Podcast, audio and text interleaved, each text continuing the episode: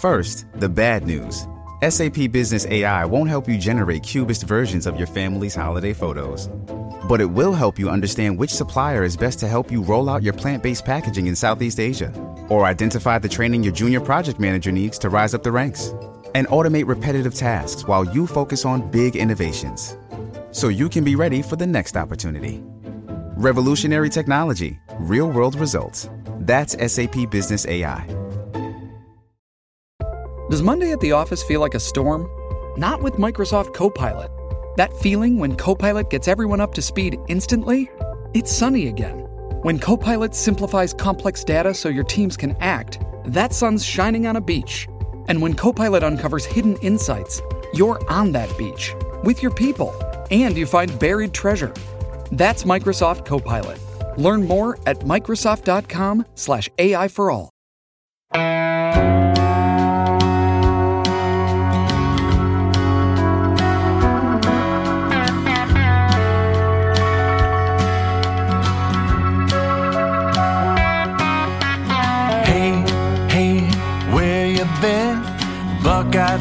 Talk is about to begin. Hey, hey, hey, come on in.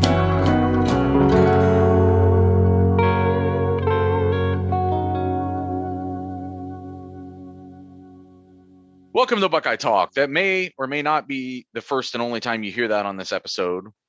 We're doing this on the fly. We recorded a whole episode earlier today. Nathan Baird from Cleveland.com, along with Stephen Means, Doug Lesmerises on sabbatical. We recorded a whole episode today that was about a lot of things, but was mostly about Ohio State football recruiting.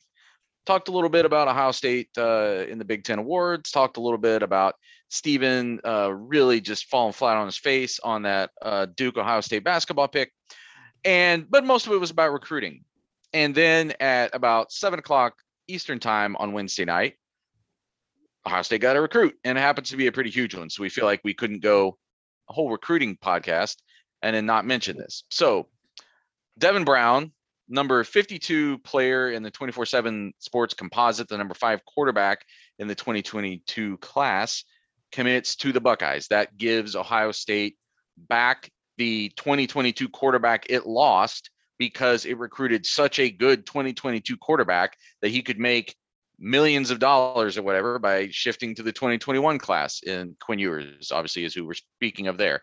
So it left a little bit of a gap. Ohio State has filled it. He is the 17th commitment in the 2022 class. Stephen, uh, this was not necessarily a surprise, but things were bouncing around a little bit here, right? He decommits from USC and then USC hires Lincoln Riley. So I guess just from your perspective, the timeline of this, how it's played out over the past, I don't know, week. Yeah, um, he decommitted because USC didn't have a coach, and your quarterback needs to be aligned with your coach. So ideally, he made the right decision in decommitting. And then out of the blue, I don't think nobody saw that coming. Lincoln Riley leaving Oklahoma for USC. There's no way to predict that because if you saw that coming, he probably doesn't decommit, right? Uh, so he decommits, he reopens things, and the de- decommitment basically comes like a couple of days after he's on Ohio State's campus watching CJ Stroud pick apart Michigan State, which is a pretty good day to have your quarterback go off like that when you have a top 100 recruit in the building who wants to see how good the quarterbacks are. Uh, and then it's a week goes by, Lincoln Riley gets hired, and then the question basically becomes because he was going to sign early because the, the idea is he's going to enroll early in January. So regardless, he was going to be signing during the early signing period. So basically, over these next two weeks, it was going to be: Does he want to join this crowded Ohio State quarterback room? Does he want to go to Ole Miss and play for Lane Kiffin? Does he want to go to Texas and play for Steve Sarkisian? Those two also got official visits, or does he want to just opt back in with USC and play for Lincoln Riley? Those are all quality places to go, given what you know the, the history of of what those coach head coaches can do with quarterbacks. And he picked Ohio State's room. It had been trending that way for a while, and he picked Ohio State's room. So ideally, how this works, CJ Stroud's a starting quarterback in 2022. That's just I'm, he's a quarterback. This creates a quarterback battle going into the spring of 2023 between Quinn Ewers and Devin Brown to be Ohio State's next quarterback. Ideally, as long as CJ Stroud does what he's supposed to do, and then this is like off to the NFL. And then him and Bryce Young can battle it out to be the first quarterback taken off the board. This is the plan. This is what Ryan Day's been executing for a while. And everyone's going to look at this. People do look at this and say, well, that means somebody's going to leave, and he's going to say, "Yep, that's what's going to happen."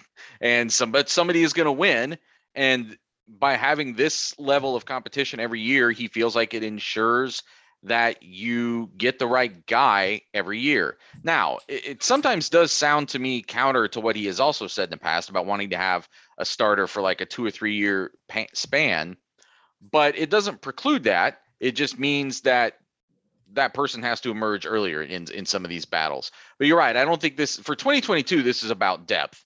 And it does give them a little bit of depth protection if because right now there are three scholarship quarterbacks CJ Stroud, Kyle McCord, Quinn Ewers on this roster. I don't think we expect all three of those scholarship quarterbacks to get to next fall. Mm-hmm.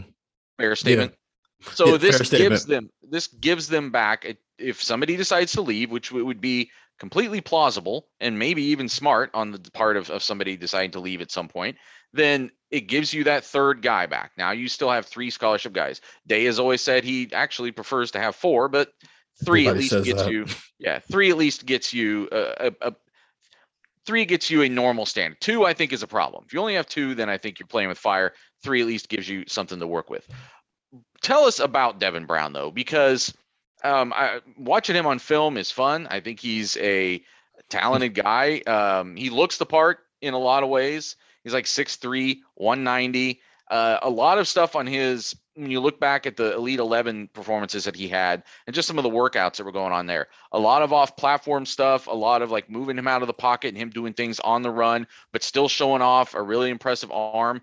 Like there was some Justin Fields ish stuff there. He doesn't have mm. that top line speed the way Justin Fields does. Hardly anybody does. There's receivers that don't. So don't get freaked out by that. But just his ability, I thought, to do, to move sort of horizontally and make you know deep throws, things like that. I there's some skill here. Gunslinger, one hundred percent gunslinger. Um, and all the good and all the bad that comes with being a gunslinger. Like, like I'm glad you brought up the name Justin Fields because Justin Fields is a big game hunting quarterback. This kid is a big game hunting quarterback. He is gonna go look for the 40 yard touchdown every single time. And now that Ryan Day is gonna have to ring that in some a little bit because Kyle McCord's kind of like that too. And we saw some of the negative sides of being like that when you're not experienced. So he'll have to rein that in. But I, I like I like what he is. I like what he brings because that's what Ryan Day he wants. I don't know what he's doing back there. Go ahead. My dog, my dog is tearing up this bed behind us. I just completely threw off my train of thought. But I, I do like this. You got another guy who can push the ball upfield, and that's we've seen that in the past. Ryan Day wants to be able to do that. Justin could do it. CJ, as he got healthier with the shoulder, he started to be able to do that stuff. Kyle McCord in spurts when we saw him against Akron showed he could do that stuff. Quinn Ewers can do that stuff. So yes, that ability to push the ball up the field. But I think the more important thing with his talent level is we've had this argument in the past about, you know, should Ryan Day do this, go after the best quarterback in every single cycle, or should he do the every other year thing that we see other people doing? I think I'm more on your side now. I like this plan.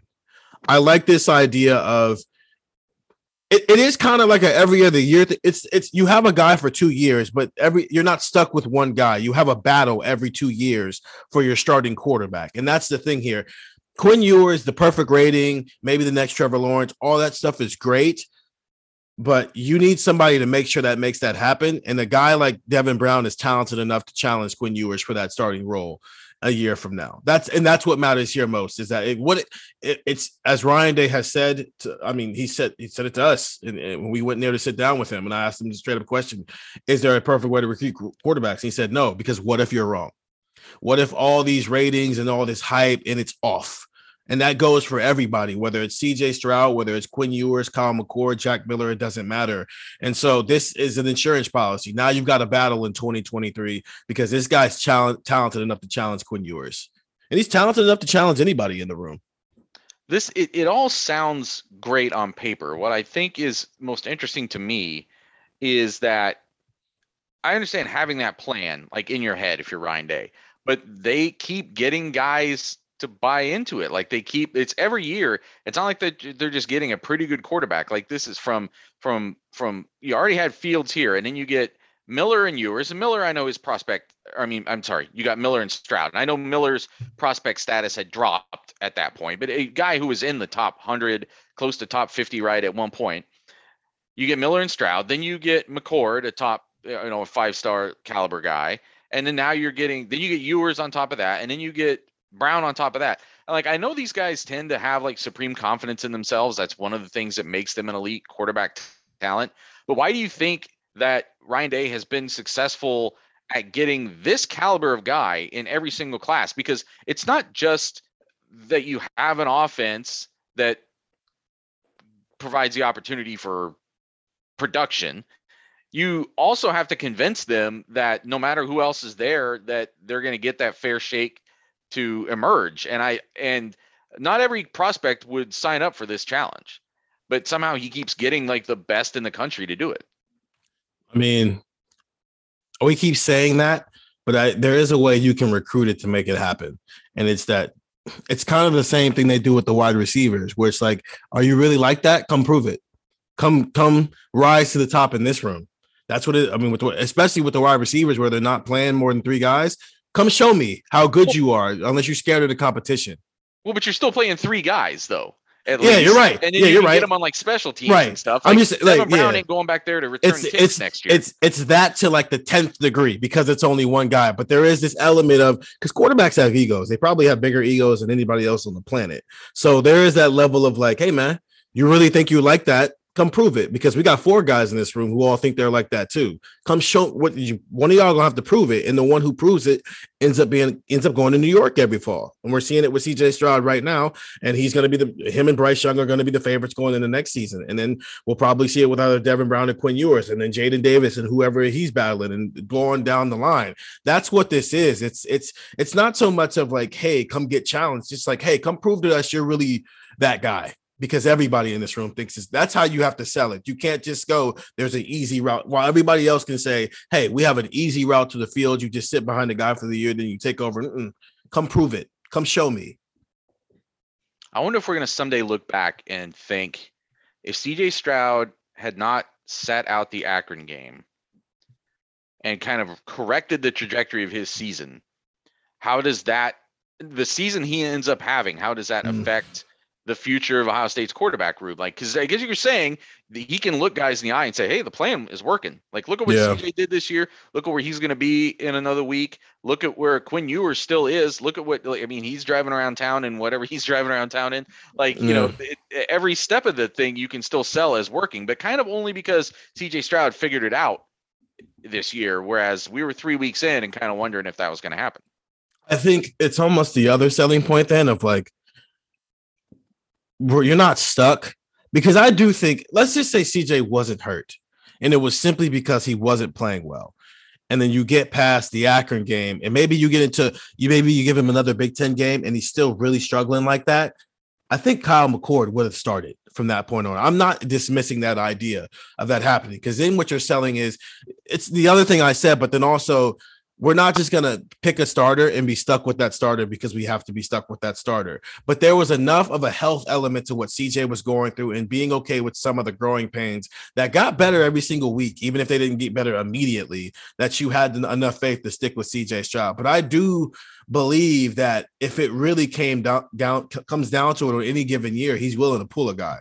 I mean, we just saw Lincoln Riley do it with Spencer Rattler and Caleb Williams. You, I, I'm, I'll believe that Ryan Day, if you're going to recruit a room like this, you've got to be willing to do it too. But there also has to be a level of there's a fine line with it. You have to be patient.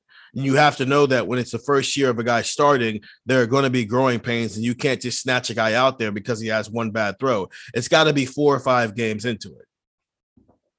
That's tricky though, because Oklahoma was lucky to not lose earlier than it did with Mhm. Spencer Rattler this year. And that's, I think, the position you're, you're putting yourself in there is do, do what point do you pull the trigger? Do you pull it before a loss happens? But anyway, we're getting way ahead of ourselves because right now things are going pretty good in the Ohio State quarterback room, including tonight's commitment. So that's Devin Brown joining the 2022 class. Now this is going to lead right into the episode that we had already recorded. So you might hear me say welcome to Buckeye Talk again. I'm leaving that in Stephen's hands. He's producing the podcast tonight. We'll see how that goes. I think he'll probably leave on the part at the end where I make fun of him for picking Duke to win by 13 and then not. Um, but we did we did talk basketball, we talked football, we talked a lot of recruiting. We answered your questions from the tech subscribers. So stay tuned to more Buckeye Talk. Welcome back to Buckeye Talk on another busy week of the Ohio State football.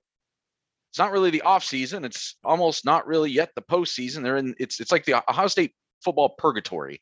I'm Nathan Baird from Cleveland.com, along with Stephen Means. We are talking about recruiting mostly today. We got some questions from our tech subscribers early this week. It's going to be uh, several of them ask questions that we want to get to today. They have to do with what's going on in the coaching carousel and how it affects Ohio State and uh, some things that aren't related to that, but are related to are some questions that people have coming out of this season and what uh, rec- effect recruiting has had on that. But before that and after that, we're going to talk about some of the news around the program. There was a basketball game last night. If you listen to Wednesday's Buckeye Talk, Stephen guaranteed, I think, pretty much like put his life oh, on the line that, that Duke was going to beat Ohio State. Come back at the end of the podcast and we'll see how that went. And uh, right up front, though, we want to talk about the breaking news in the Big Ten, which was the announcement of the offensive awards. If you listen to Wednesday's pod, we talked about the defensive awards that came out. Ohio State with uh, only one first team defensive player, four first team offensive players three that were both by the coaches and media. That was CJ Stroud, Thayer Munford, Nicholas Petit Frere, and then Chris Olave was a first team pick of the coaches. Uh, CJ Stroud was also the offensive player of the year, quarterback of the year, and freshman of the year. And he had probably at some point you could have argued had some competition for offensive player of the year. You had Kenneth Walker in the mix, some other guys. He had really no competition, I don't think, for quarterback of the year freshman of the year. And so let's start talking about CJ Stroud. And then we're going to get into some of the first team debates because I know people have them and I want to kind of talk people through, I think, why I think the voting turned out the way it did. But let's start with CJ Stroud. Coming out of that Tulsa game, I think there were real questions as to whether or not he was going to have this kind of a season. He'd had a strong start against Minnesota, but he didn't look right. That was a game where I would say his most erratic game of the year, the game where he looked the least confident. He takes the next game off against Akron, and then from then on is sort of a new quarterback. And I thought that over the course of this season, I thought he validated himself. And of the three of us, Stephen, by the way, I should mention Doug's not here today. That's why he hasn't been mentioned yet. Uh, this is just Stephen and I today. Um, Stephen, you were the one of the three of us that was maybe taking the most wait and see approach. And not that we were saying that CJ Stroud shouldn't have his job anymore, but the we were Doug and I were maybe the ones openly questioning whether or not Ohio State was going to have to look farther. And I think he, in the long run, definitely proved who the quarterback of this team was, and that I think Ryan Day made the right decision. Yeah, I think there was always going to be a learning curve right? Brand new starting quarterback, hadn't played football basically in two years. You know, there was just a lot that he was just going to have to kind of learn and trial by fire. And so some of his mistakes, the high throws, some of the late decisions, not being ready to go win a game for you against Oregon, I thought all of that was normal and none of it was alarming in a way that hmm, let's go see what Kyle McCord can do. Let's go see what Jack Miller can do. Now, the problem is Ryan Day set up this room to where you can you're validated in saying that, hey, let's see what the other five star recruit can do. You know what I'm saying? If they had a room like Oklahoma's room or Alabama's room or Clemson's room, you couldn't say that. You would just have to allow yourself to be okay with the growing pains.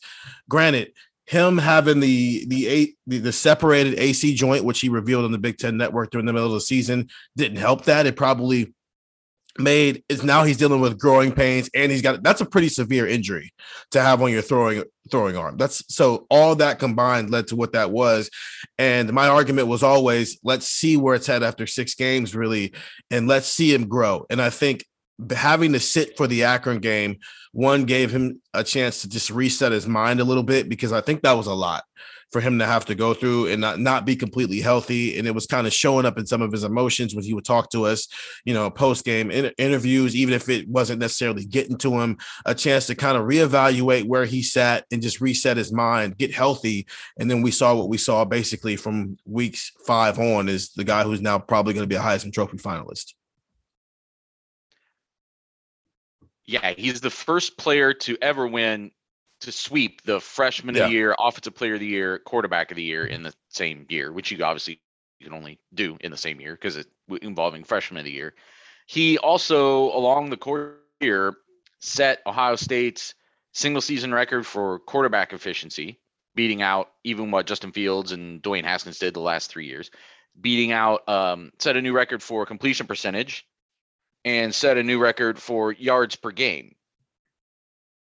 So we don't, I don't want to relitigate too much what we've always talked about through the course of the year. I think you're right that that game off was as important for him from a mental standpoint as a physical standpoint. And now I think if you're an Ohio State fan, the intriguing thing is where does he go from here? Like now that he has a full year, now that he has an off season to get even healthier than he was this year, because I'm sure that that week off helped him physically, but I doubt it magically, as much as he wanted to use that term, fixed everything that might have been wrong with his throwing arm and shoulder at that time. So I think another, you know, some offseason time to get healthy, some offseason time to like, you know, refocus on on everything that happened this year. If you're Ohio State uh, fans, I think you have to be excited about what CJ Stroud presents for 2022, but also recognize that the challenges are going to be greater in 2022. You do not have the same proven level of receiving corps. You do not know yet what your offensive line is going to look like in totality. You no longer have Jeremy Ruckert. So there are ways that he is going to be potentially better in 2022, but the challenge is going to be that much greater for him to go out and, and replicate these kind of accolades, let alone lead Ohio State to the kind of season it wants to have. Yeah, we don't really know what's going to happen with Notre Dame. Obviously, Marcus Freeman is probably the leader there for all intents and purposes, but that's the that's the major difference between what Dwayne Haskins and Justin Fields had versus what CJ is going to have in his two years as a starter, at least that we know of. We'll see what happens after that, but he's not starting the season off with these gimme games where he can work up into it. He's kind of got to be on his game from day one in that Notre Dame game. And then obviously the next two weeks he gets a reprieve with Arkansas State and Toledo. But he's got to I remember when Justin came out against Nebraska in 2020 and he had one incompletion and he was like, "Oh yeah, he's awesome.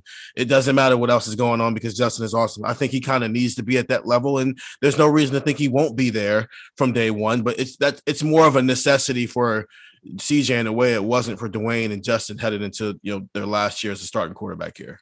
Well, expected last year.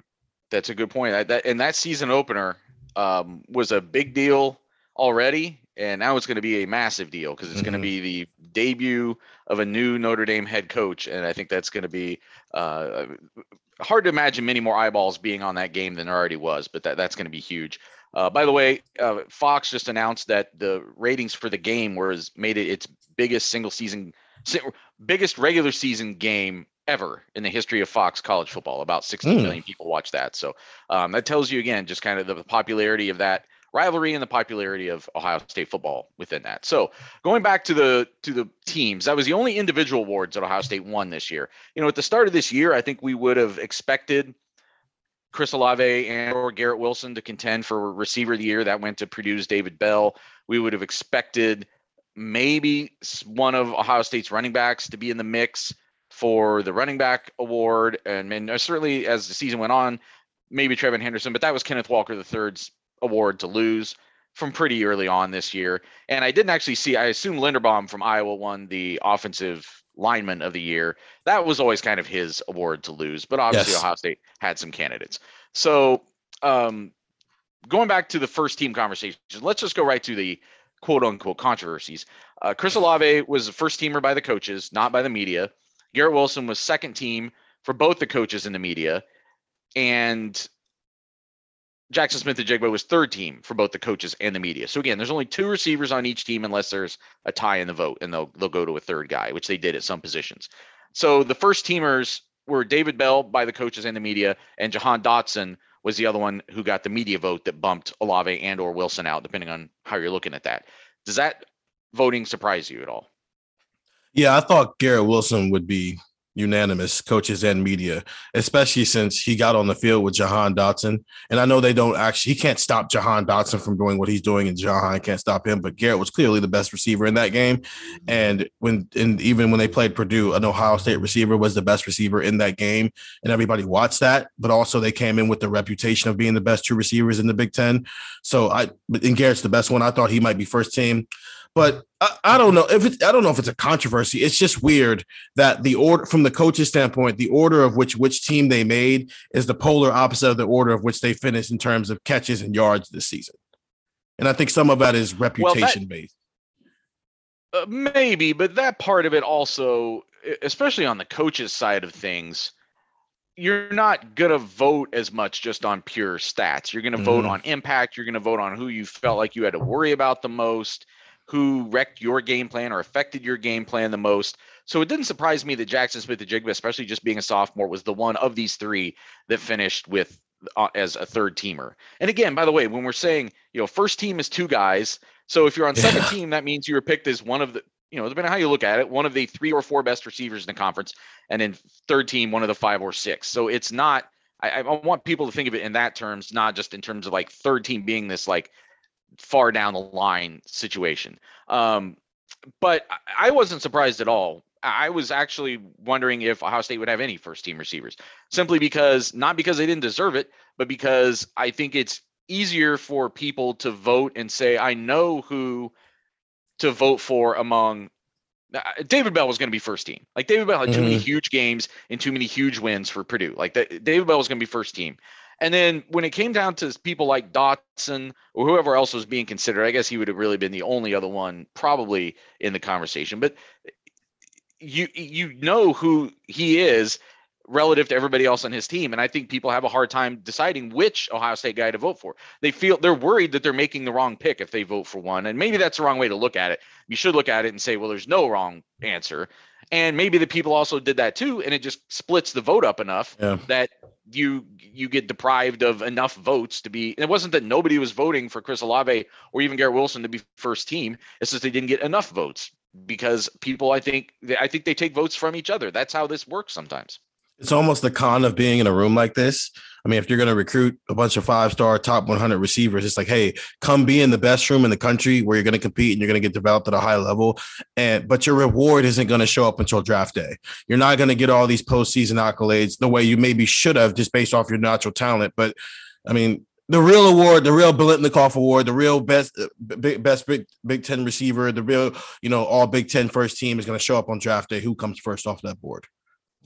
And by the way, for people who want to make statistical arguments, David Bell led the conference in receptions and yards. Jahan Dotson had 91 catches and 12 touchdowns. Like they had statistical Mhm. cases as well. And yes, Ohio State's players were all right there in that mix. But again, I think just uh, voters have a hard time separating them. I think we, over the course of watching these guys for the last three years, had decided that Will uh, Garrett Wilson would be the one that would probably be our first team guy, and then Olave would be maybe even deserving a first team. But if you had to put one on second team, like we can make that. But we've watched every game they've played for three years. And that's just not true of the rest of the conference. And for Ohio State fans who want to complain about, uh, you're welcome to complain. You're welcome to think that it's too bad that these guys didn't get as many accolades as they should have. Um, but we've seen cases where reputation has helped Ohio State's candidates as much as it has hurt them. So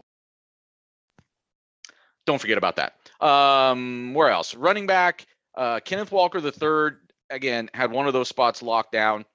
Hassan Haskins got the other first team pick from the coaches and the media, and I can't help but wonder how much of that vote was swung with that last game. I don't Yep. know if TreVeyon Henderson was going to beat him out, but after that last game, I don't know how you could argue that Haskins didn't deserve that first team spot.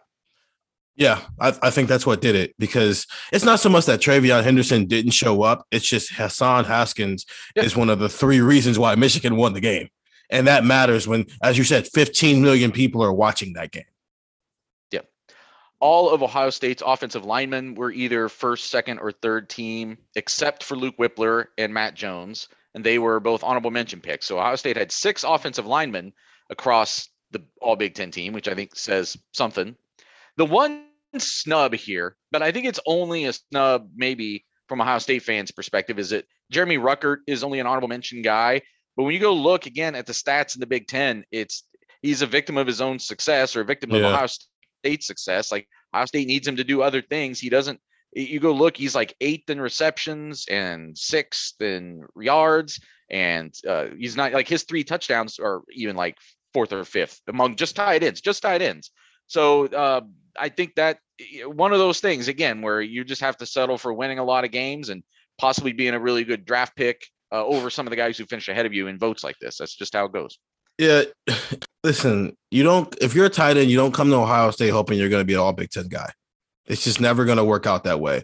Jeremy Ruckert could have went to Iowa, Wisconsin, or Nebraska and probably been first team all Big Ten just based off what his base level talent was. That's not happening here because if you're going to give the ball to anybody, you're giving it to these receivers. And again, there's I think you could even argue that there are probably seasons in Ohio State history where they would have featured him more because it would have made more sense. But in this receiving corps, no, it didn't really. Uh, why you, why aren't you throw? Why would you not throw more to those other guys? So, all right, I think that probably covers all of the bases on that. So let's get into recruiting. Like we said, tech subscribers 614 350 3315. We had a rapid fire earlier this week, and we got a good handful of recruiting questions that Doug saved for Stephen and I to get into today. So let's start off at the top where people are really curious about what happens now because of the coaching carousels. So here is a text from the 330. With all the coaching changes, what is the recruiting impact for the Buckeyes, good and bad? So obviously there's been head coaching changes at USC, LSU, Notre Dame, Florida. Some of those places have their replacements in place. Some of them don't, and that's just a, that's only five that I just named. I'm, I'm forgetting or didn't mention several others. There's some other pretty high profile openings, and there's others that are going to open up because of people filling those jobs that I just talked about. So, Stephen, as as you've kind of pervade this over the last that pervade pervade this over the last couple of days, perused. Uh, what what what do you think is the what do you think is the good and bad recruiting impact for Ohio State? So I kind of went into this in small detail before, but now I can really get into it. Zion Branch and Zachariah Branch were probably going to be Buckeyes until Sunday happened. That's just the I mean, they came here for the Michigan State game. It was their second time here after coming for an official visit back in oh Zion was on an official visit. Zachariah was just here for a visit because he's a 2023 guy let me go into that first. Zion, the number 43 player, the number six safety in the 2022 class. He is their free safety in the class, with Xavier Nwankpa being the bullet, Kye Stokes being the cover safety. Um, Zachariah Branch, five star wide receiver, number 15 player, number two wide receiver in the 2023 recruiting class. That's his little brother, both Bishop Gorman out in Nevada. He is the explosive slot receiver that we've seen Garrett Wilson and Jaxon Smith-Njigba be these past two seasons. So those are two really big gets for them but their dream school is USC. And you cannot compete with a player's dream school, especially when the dream school is healthy. It's why Quinn Ewers is here because Texas sucked. It's why, you know, Jeff Okudah and, you know, Baron Browning and J.K. Dobbins came here because Texas wasn't good. California, USC was not good. So you get Chris Olave, you get C.J. Stroud, you get Wyatt Davis. Well, USC just hired Lincoln Riley. And every single player on the West Coast is extremely excited about that. I bring up Domani Jackson, the number two cornerback in the country, who it looked like when he decommitted from USC, he was headed to Bama. He's probably going to recommit to USC now that Lincoln Riley is there. That USC is Zion and Zachariah's Branch's dream school. And so it USC's probably going to win this battle. Now, I'll leave open some space for the relationship Matt Barnes has built with Zion Branch and the idea that it has been pointed out very clearly where he fits into this defense. I'll leave some room for that. I'll leave some room for Brian Hartline has only been told no once, and it was Denzel Burke wanting to play cornerback. I'll leave some room open for that, but it's probably a safe bet to say that that's no longer going to happen, and they're probably going to end up at USC. So that's like the immediate impact of Lincoln Riley going to USC is not a good thing for Ohio State and it's not going to be for a little while until the initial awe and excitement of USC's awesome again wears off. So it starts there. Well, it won't be a good thing until Ohio State has to play him in a playoff game. Basically, yeah. it was like, that's that's too easy. That's some low hanging fruit that I shouldn't take a swing at. But the, the USC Dream School idea is intriguing to me because clearly USC existed. USC extended them scholarship offers, USC would have taken them under the previous coaching administration. I think it's interesting how that USC was not their dream school. It was no longer their dream school. And mm. now they get to maybe a little bit more easily envision the new USC as the dream school. Yeah, it's and USC kind of stuck around. They had taken some visits there and kind of kept them. It was far off, but it was it was it, if they had chosen USC two weeks ago, it'd probably been an emotional decision. It wouldn't have been based off like all the knowledge and making the best possible decision for your career. Now they can make an emotional decision where it's also the best possible decision for their career. So yeah, it's the dream school thing is always a factor when you're dealing with teenagers and it's just, it's no dream school and family are two things that you can't compete with. I don't care if you're Nick Saban.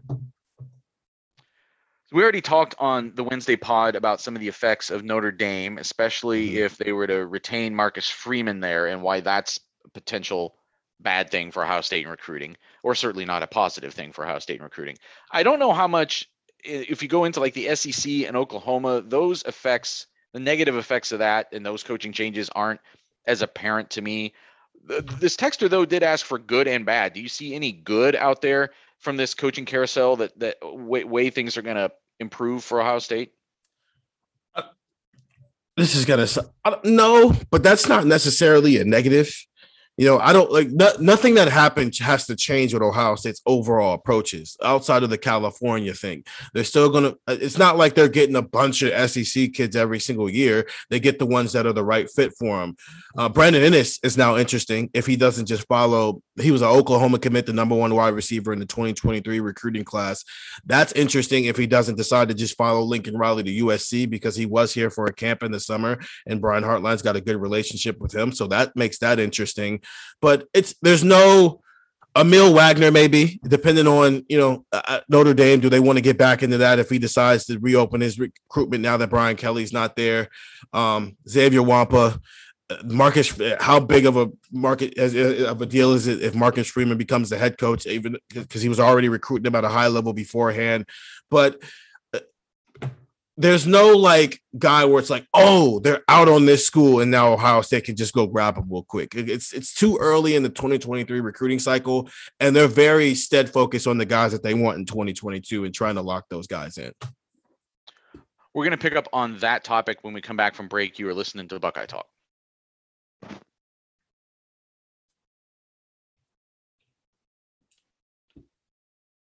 So, Stephen, you said no immediate like obvious good benefits for Ohio mm-hmm. State from these coaching shakeups. I suppose one would be if Marcus Freeman were to leave Notre Dame altogether, a guy who's been making some inroads in the Midwest head to head with Ohio State, that would potentially be a good thing for Ohio State. We had a question from the 513 who are the three recruits that were committed to schools of coaching shakeups that are most likely to flip to OSU? Anybody that you would put in that category? Yeah, no, because there's not a lot of there's not a ton of people committed somewhere where it was like, oh, Ohio State like finished second there, and now they left the school. No, it's it's, it's just not like that right now. Um, you're trying to wrap up a 2022 class. I will say this though, he's not committed. Um, and I, we can get into more of these guys later on down in this pod, but I do want to mention this.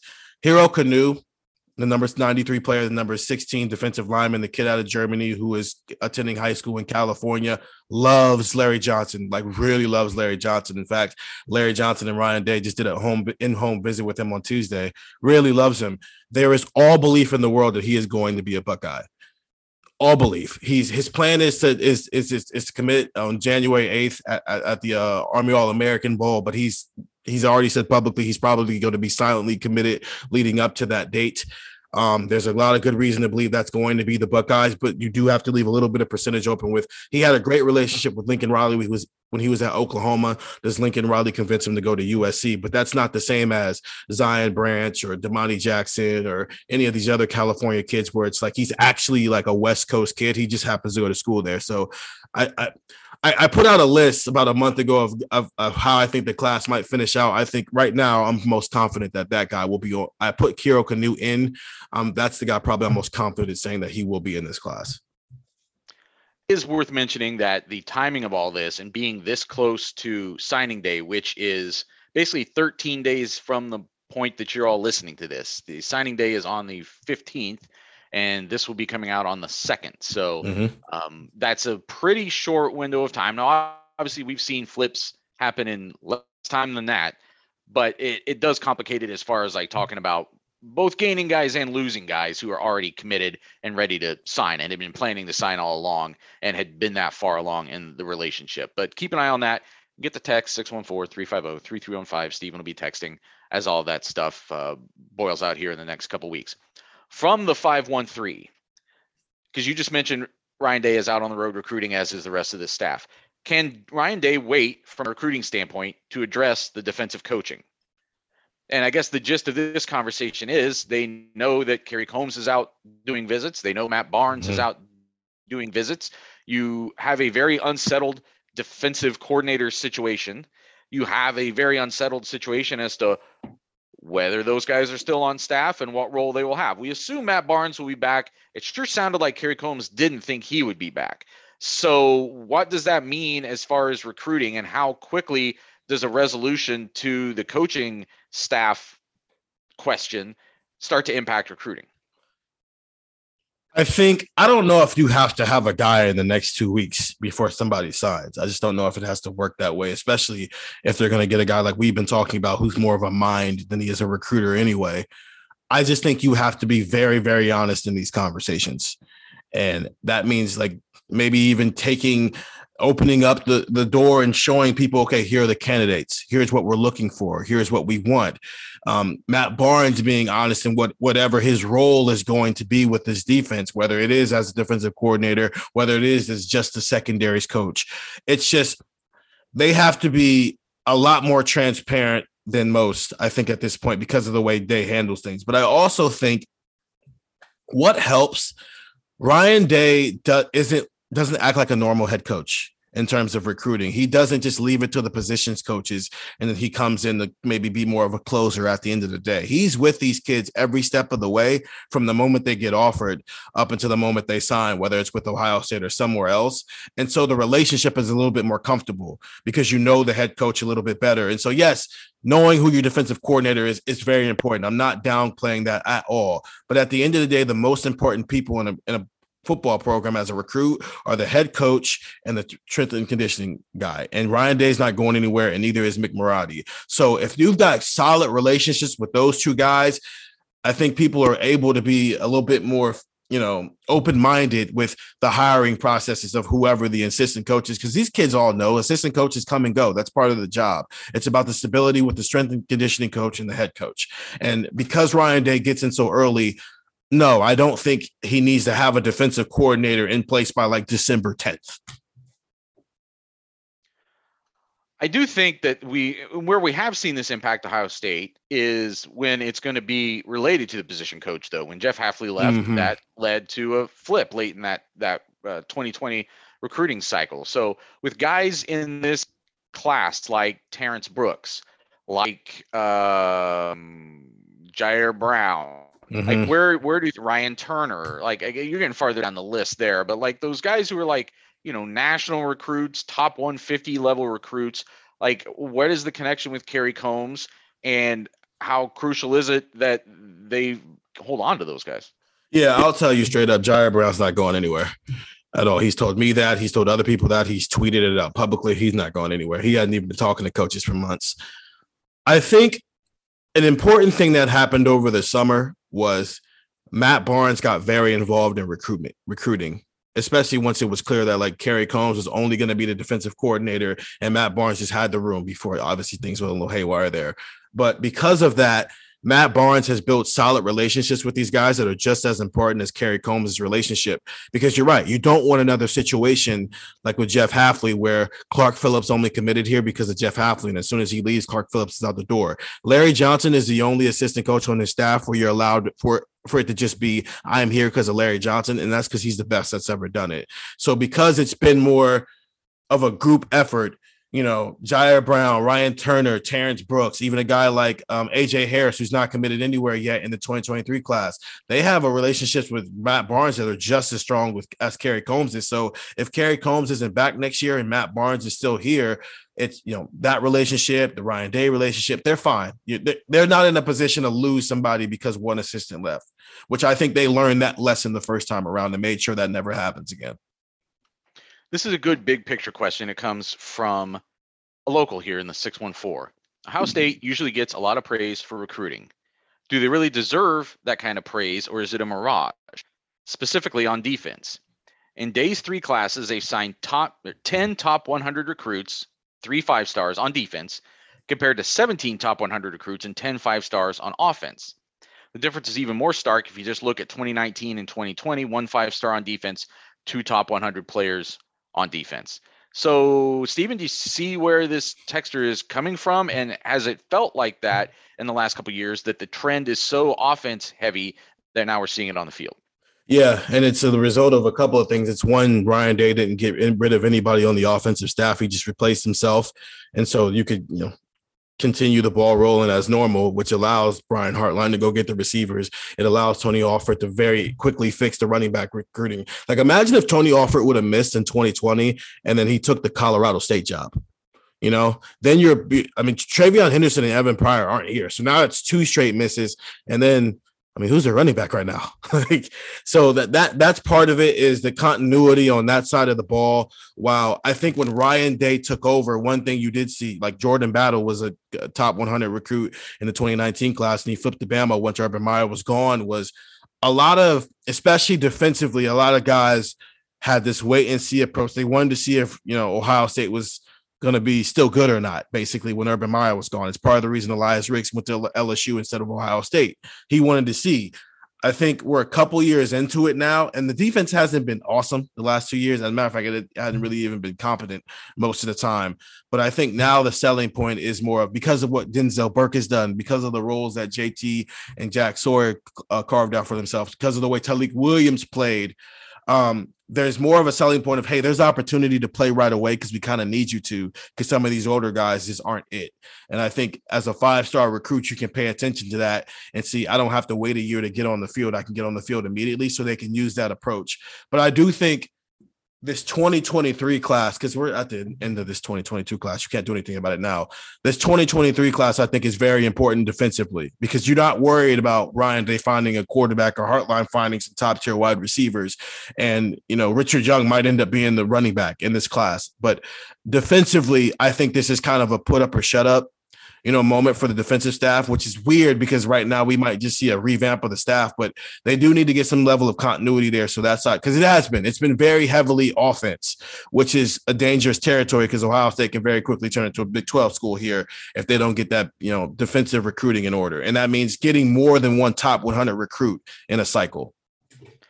At the same time, devil's advocate here, you've got two guys up front who are among the top recruits in the country Yep. Period. Uh, at the, at defensive end, you've got a slew of defensive back talent that has come in the last couple of years that they think is of an of a national caliber. Um, so and then uh, other than linebacker, if you're talking about 2022, as far as making the 2022 team better, the solution's got to come from within. Yep for the most part like that those guys just have to be have to take that next step and be better and start to sort of realize some potential. We saw it a little bit with some guys obviously in 2021 you know denzel burke arriving and being ready. You know guys like um, you know ronnie hickman who's a couple years older but even like lathan ransom whose role dwindled cam martinez like you saw at least a flash out of those guys to where you think okay they could be a bigger part of the 2020 solution. Linebacker is the one where if you're only looking for a solution from within, you might be in trouble. And then you might be asking a whole lot from their top two recruits in the 2022 class are linebackers. Mm-hmm. Two top 50 guys, eh, depending on where um, depending on where they have Terrence Brooks ranked, I suppose. No, no, no, yeah, but they're they're right there. They're yeah. right there. They're right next to each other. But two, two, so two of the top three are linebackers, and I don't know what a reasonable expectation is for a freshman linebacker in the Big Ten to come in and like star right away. You can't expect both of those guys to hit. That's not even a like that's not fair to anybody. Everybody's not going to be Micah Parsons, where they come in from day one and they're just like awesome, and it's like, yep, he'll be gone in three years. CJ Hicks might be able to do that, but still, that's not fair to because everybody else sucks. He's got to be an All American from day one. I think I think you're right. It's it, I think they've recruited decently. Have they recruited at the same volume as offense? No, but that's because their head coach is an offensive guy and their wide receiver coach is a former Ohio State wide receiver who played in the NFL. It's never going to work like that. Guys got to start hitting. You know, that 2018 class was the number two class in the country. Those guys just didn't hit. It's t- like the 2019 class kind of, I mean, it did because, you know, transition year. There's a lot of talent in that 2020 class, and those guys are now third year players. They just got to hit. Cody Simon, uh, Steele Chambers is now comfortable being a linebacker. Those um, Reed Carrico have been in the seat, been in the program for a year. The guys you have have to hit, and that's part of recruiting. It's not just pile up a bunch of talent. Then you got to develop it and make sure it actually lives up to those rankings. A question from the 519, and I want to make sure that we put it in the correct context. Do we put too much stock in how many five stars we get every year? It feels like the current recruiting strategy is to get as many five stars as possible. It seems like a lot of the top defenses, Michigan, Wisconsin, focus more on players that fit their system. Well, huh? first of all, first of all, and I know that Michigan's defense just did very well against Ohio State. I, I'm I'm hesitant to put Wisconsin in that same conversation. I know statistically they look really good. They never tend to look statistically very good when they get on the same field as Ohio State they do pretty well against the rest of the Big Ten, which doesn't impress me as much. But B, I understand, I think, what this person is saying, but I, you're not going to turn down the most talented players in the country. So I, I, I, and I don't think you can look across this defense. I don't think a lack of five star talent is what's, or I don't think an abundance of five star talent is the problem no. with this defense. I think it's the opposite. I think you can look across and you can see some guys who were of that caliber who really haven't panned out or haven't eh, haven't hit the way that Ohio State maybe thought they would. And there's a range of that, right? That goes all the way from uh, someone like Taron Vincent, who doesn't even play that much and has had a semi-limited impact here, mm-hmm. to someone like uh, Tyreke Smith and Zach Harrison, who play a lot but didn't like become elite for lack of a better term. That I hate that term, but you know, I think people know what I'm saying when I say that. That they've been very good, but they may haven't been that thing that's just so special that you can't take your eyes off of it. So I don't think though that the problem is not getting enough talent on defense because you look around the rest of this defense and look at who was starting at linebacker for this team. Look at who's been starting in the secondary for this team, and that includes your Sevyn Bankses and your Cam Browns and your Bryson Shaws. Like those are not five star. Like how many five stars started for this defense really this year? Two. So, Taron Vincent and, and, and, Zach Harrison. Right. and JT started when guys were was, out. Yes. And Teradja Mitchell was like a top 50 kind of guy. Yeah. Like he was close. Five star also is a really tough because it's only th- yeah, it's only 30 to 35 of them per year because they do it by you know right. draft.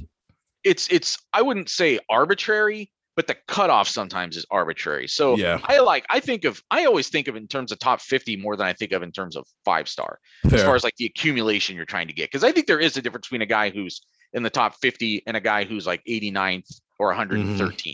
Like those are still really good recruits, but like you make the top 50 to me, that's a that's a a differentiator that I can like put some that has some like backbone to it but I uh, again still around this defense, especially guys who were starting uh, and on the field when it mattered against Michigan. Not a lot of those guys. What you have to re- to that point, what you have to remember is Ohio State missed in cornerback recruiting in 2018. That showed up this year. It missed in linebacker recruiting in 2018 and 2019. That showed up this year.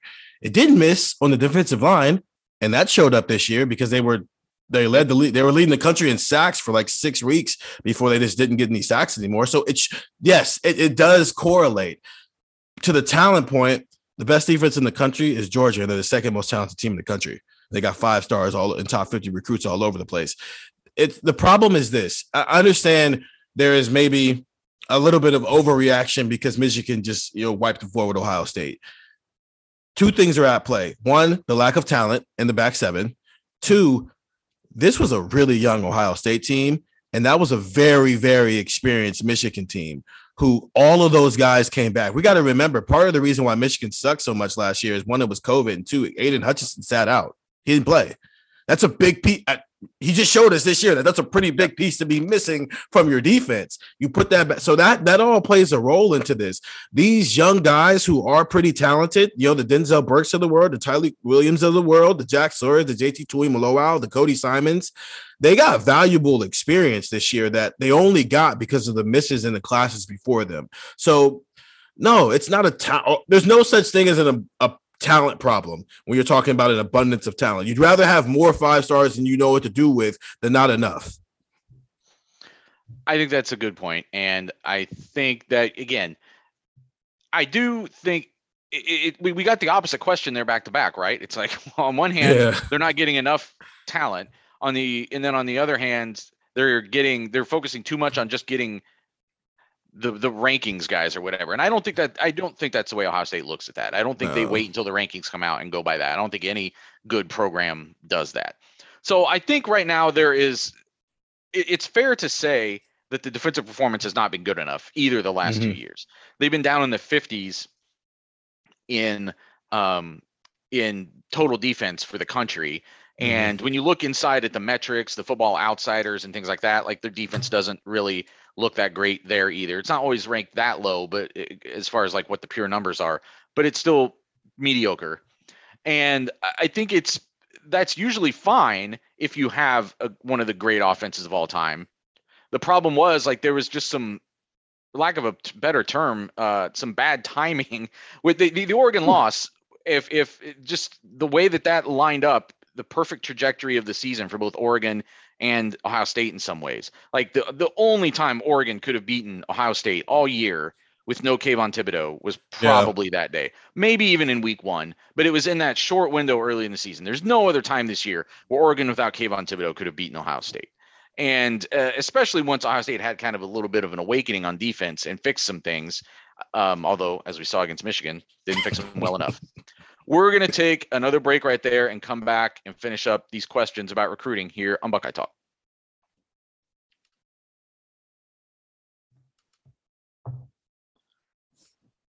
Last question from our texters from the 865. Why do we recruit such small linebackers?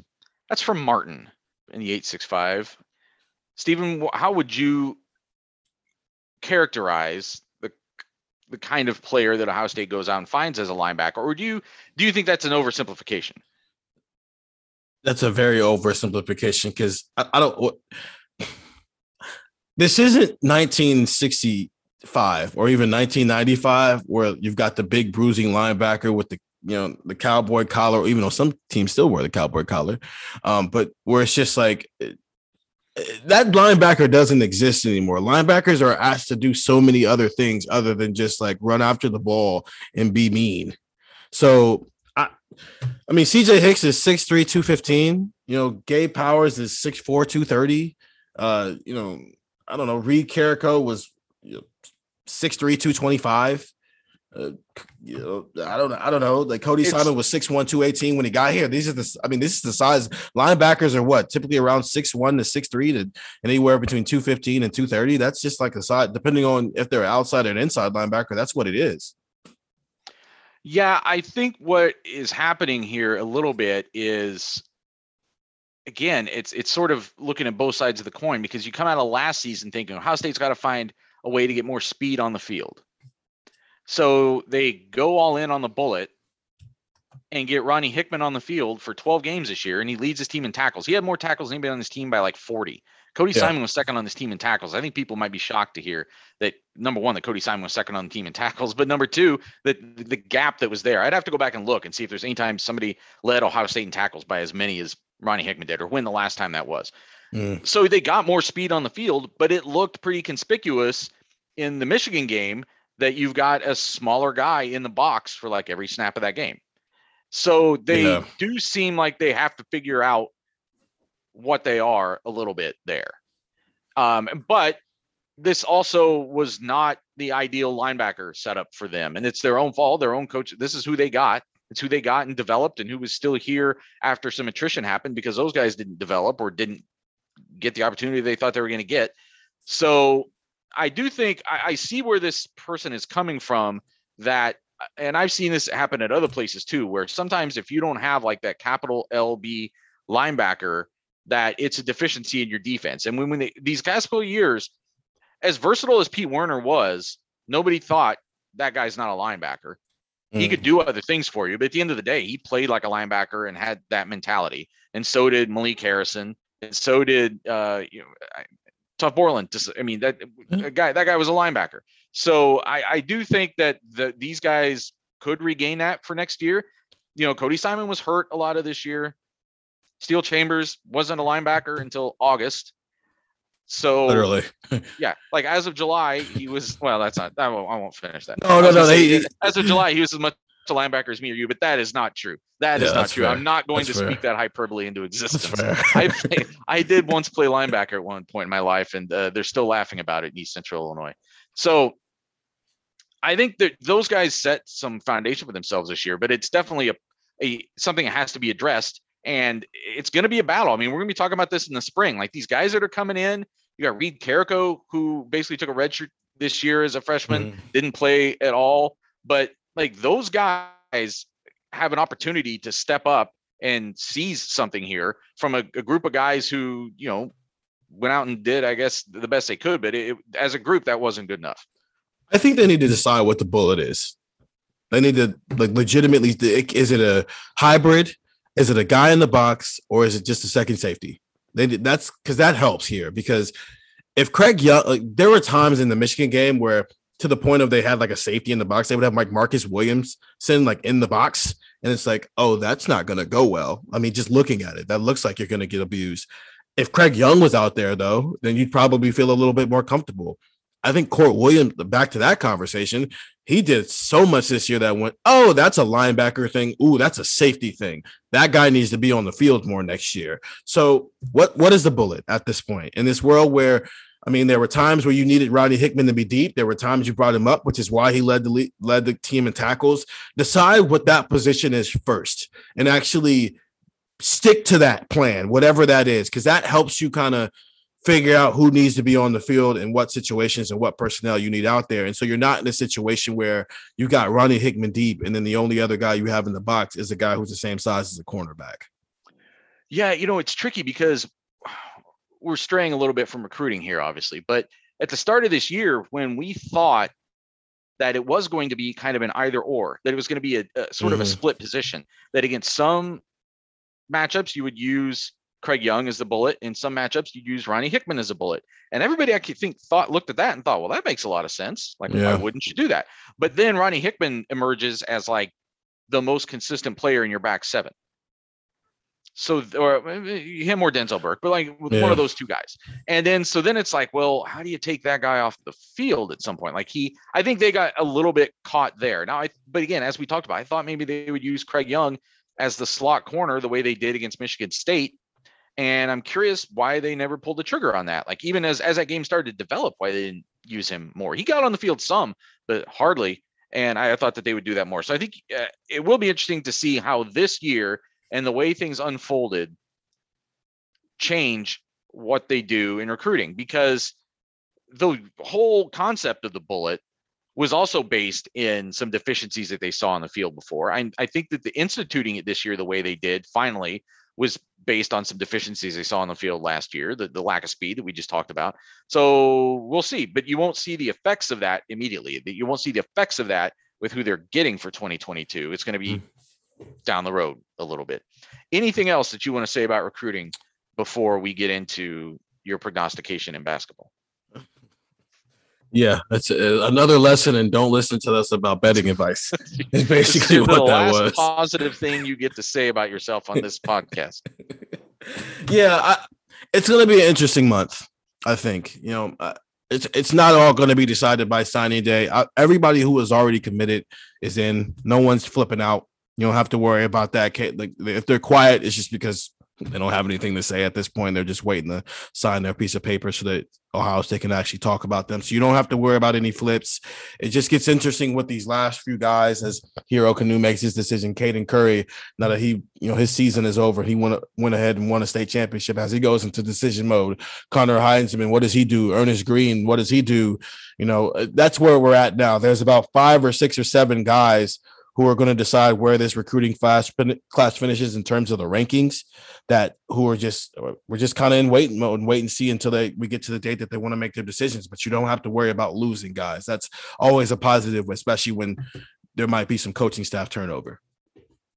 As of 3:30 on Wednesday afternoon, Ohio State has 16 commits for this class. You expect it to correct. be 22, 23?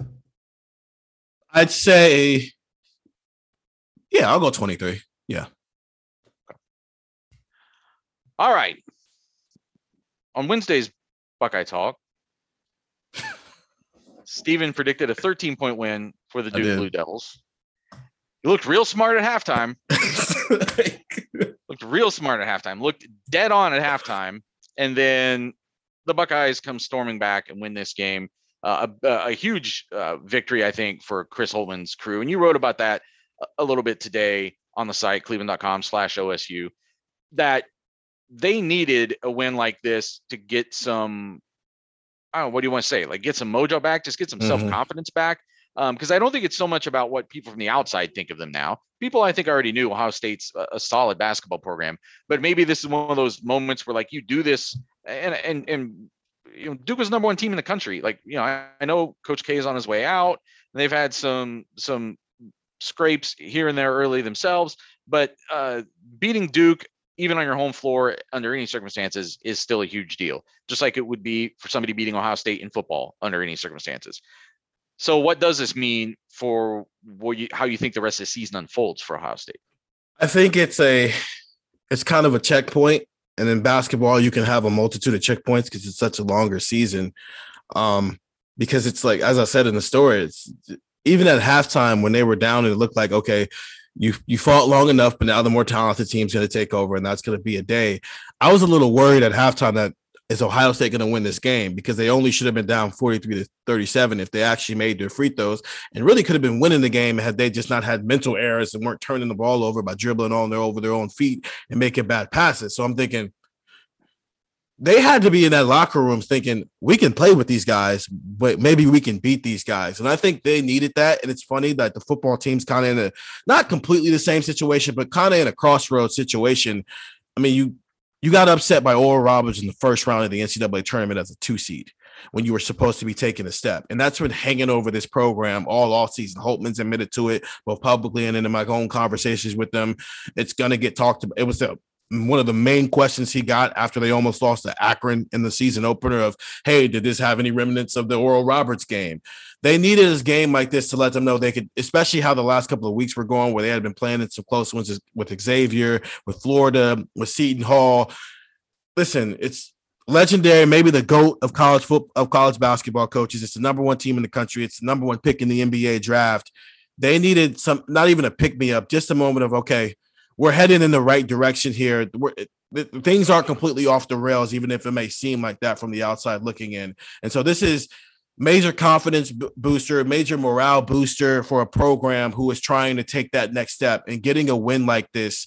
It's gonna matter in March when they're in a situation like this again, just like the Oral Roberts game. They, they, you know, they flunked that situation off. Maybe they won't do it next time because they have the confidence from a game like this you obviously had some basketball reasons why you thought Ohio State would not match up with Duke yeah. in this game. As the game then unfolded, how did they answer those doubts that you had? And are there things that you saw in this game that tell you, oh, what I thought was a problem is something that's either fixable or is not as bad as I thought? I thought Ohio State had to play close to perfect and then take advantage of every little mistake Duke had in order to win this game. And they didn't do that in the first half, but also Duke didn't play that well, which allowed them to kind of work their way back in it. But, you know, Paolo Banchero didn't play his best. He was 4 14. He missed some shots that typically he makes. No one on, you know, Wendell Moore Jr. didn't play awesome. He missed some shots he usually makes. He didn't make some plays he usually makes. And really what it comes down to is EJ Liddell didn't play well and they were still in the game. And that's a great place to be in because that's not been the case the first couple of weeks here. It's been the EJ Liddell show and then they have nothing else. Zed Key had his first 20 point game of his career. Uh, Malaki Branham flashed at some times. Meechie Johnson, who's been, you know, the epitome of a roller coaster as far as what decision he's going to make next, made some really key decisions down the stretch there. Kyle Young did a really good job when he was guarding Paolo. Uh, you know, the guys kind of the others really stepped up and kind of grew up in this game and it put them in a position where because at some point your best player is going to have a moment right? That's just how basketball works. They allowed ej liddell to have a bad game and get him to a situation where he could go and then obviously cedric russell stepped up as well but they allowed ej liddell to get to a spot in the game where even if he's not having a good day he could get to that place where you guys did your job. I'll take it from here. And that's what that step back shot was to go up 69 to 66 was. He's having a bad game, but he's doing all the other stuff 14 rebounds, six assists. He had like three blocks. He did all that other stuff. And then when it was time for him to go be, you know, a Big Ten player of the year, national player of the year candidate, he stepped up in that moment. And so everything in that second half went the way Ohio State needed it to go, combined with Duke couldn't make shots and they were fouling a bunch. So when I covered Big Ten basketball, one of my least favorite venues to visit was Value City Arena. Is boring. Really? It was it was empty. Oh, yeah. It was boring. It was quiet. It wasn't Big Ten basketball. It wasn't Big Ten basketball most weeks. Like you could go to a lot of other venues and they were raucous and the people were yelling stuff. And it was just it was a lot of fun.